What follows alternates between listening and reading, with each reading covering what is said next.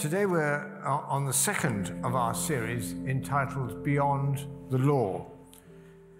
And we're looking at the Ten Commandments, as we had read just now, and how the Lord expands, fulfills, or, or uh, directs us to obey Him in the Gospels. We've heard the first of the Ten Commandments that God gave to Moses when they came out of slavery in Egypt. God wants to give them the laws before they went into the promised land to ensure that they were different from the surrounding nations who they would mix with and who had a multitude of idol worship and cruel cultures. I am the Lord your God who brought you out of Egypt, out of the land of slavery. You shall have no other gods before me. We've also read and heard the Lord's Prayer in a dramatic presentation, and that starts with the same God, but with a different emphasis. We move from God, from the Lord your God, to our Father. From a negative command not to have idols to a positive affirmation that God is our Father. From God, who could only be approached by Moses and had to be on Mount Sinai, to our Father, who invites us to pray to him and shows us what he is like in the person of Jesus. So let's look at this word Father. What does that mean for us in 2022? And let's ask the question what was the relationship with our Father or fathers? Why do I ask that? Because for some of us, our experience of our own fathers will affect how we view our Father God. And here are some suggestions. They're not exhaustive and they probably won't cover everything that you felt about your fathers. But here are some suggestions. Was your relationship with your father disappointing? Inspirational? Did he inspire you to follow him? Follow his example, his job, uh, how he dealt with people? Was it abusive? Was it strict? Was it loving or approachable, distant or too busy? Or was he a great role model? We'll come back to those in a minute. But now, can we look at those of us who have been fathers? And I do apologize to those of you who have not been fathers or who could never be fathers uh, because you're female rather than male. Forgive me for that. But we are looking at our Father God. And there are lots of things. How did we get on? Did we love it? Did we struggle? Did we feel loved by our children and grandchildren? Did work take precedence? Did we feel we'd failed? Are we saddened that our children are not going on following Jesus? Are we a poor, or have we been a poor role model? Or did we find it very rewarding? Can I go back to those two things of feeling we failed and saddened? Over the last week or so, I've talked to two fathers who've given me permission to tell the story, but we'll leave their names out. And one told me that he felt he'd failed when he was standing outside the door of his 16 year old child. Those teenage years were tough in that family. And the door was locked, and he was beseeching to come in. And he stood out there and he said, I felt I was a failure as a father.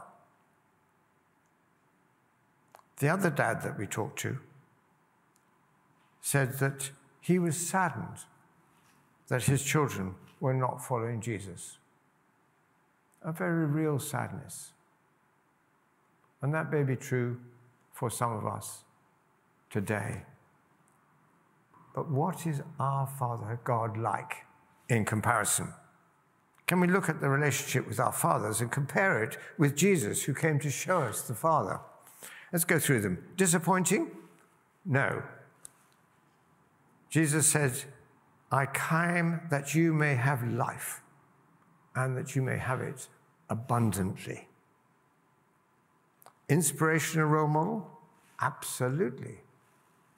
The greatest teacher the world has ever known, God in human form, yet a servant who washes his disciples' feet and willing to die to save us from our sins. Abusive? No. Strict? Well, can I use the word challenging instead? Jesus told his disciples, If anyone would come after me, let him deny himself, take up his cross, and follow me. What a challenge. It's a bit like the drama we had just now with God interrupting and coming into our lives and making us think. For whoever would save his life will lose it, but whoever loses his life for my sake will find it. For what will it profit a man if he gains the whole world and forfeits his soul? So disappointing, inspirational, abusive, strict, then loving. Jesus was mixing with tax collectors and sinners. And let, me just remind you that tax collectors in that culture were bracketed with murderers. If any of you are working in HMRC, I do apologize. But they were really ill thought of because of the way they behaved.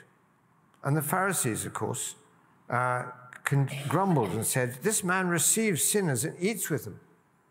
He loved them, even though they were sinners and tax collectors. He told them the parable of the, of the sheep and the hundred sheep that he had. One got lost. He left the 99 and went to look for the one that was lost. Why? Because he cared, because he loved. And when he came back, he didn't just say, Well, that's great. He said, Just so, I tell you, there will be more joy in heaven over one sinner who repents than over 99 righteous persons who need no repentance. God loves us all. Approachable? I love this one. Let the children come to me and do not hinder them, for such is the kingdom of God. That's an amazing statement. A little child is received because such is the kingdom of God. Not for some of us when we think we're good and able and gifted. Distant, just before he went to heaven, he gathered the disciples together and he said, Behold, I am with you always to the end of the age. Too busy? No. I love that story of Martha and Mary. Martha busying herself to make the supper and Martha just sitting at Jesus' feet. And she complains very understandably. And Jesus says, Martha, Martha, you're worried and upset about many things, but few things are needed, or indeed only one. Mary has chosen what is better, and it won't be taken away from her. Spend time with Jesus because he wants to spend time with you. So we come to the, that opening uh, phrase in the Lord's Prayer Our Father, hallowed be your name. And in the drama, uh, Alan asked, What does hallowed mean? And God said, It means honored or holy or wonderful. Let me just briefly unpack those three things. How do we honor our Father? Well, Jesus said, If you love me, keep my commandments. It's very straightforward. But boys, it's hard, isn't it? Sometimes. I will pray the Father, and he'll give you another comforter that he may abide with you forever. I will not leave you comfortless. So that's honored, holy. And this is the difficult one, isn't it? Because if he's holy, how should we approach him?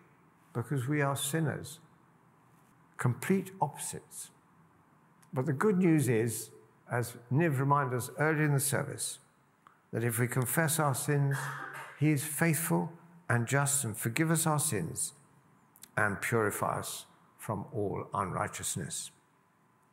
So let's finish by reminding ourselves how wonderful our Father is and what he's done and who he is. Jesus said, I've come to have, give you life in abundance. The greatest teacher and an example of servant leadership. Challenging, if anyone wants to come after me, let him deny himself. Loving, he comes searching for the one who's lost. And if that is you, please remember that our Heavenly Father loves you. Approachable, whatever our age or status or gender or our messy background, we can come to Him because He said, I will always be there for you to the end of the age. Two questions. if we feel far from our Heavenly Father, who moved? If we feel far away from our Heavenly Father, who moved? And if we feel distant from our Father, are we too busy with living to give Him our time, our love, and our life? As I finish, can I encourage us to do something every day this week? Can I encourage you to say this prayer every morning? And as the drama said, to mean it. Our Father in heaven, hallowed be thy name. Your kingdom come in my life. Your will be done in my life.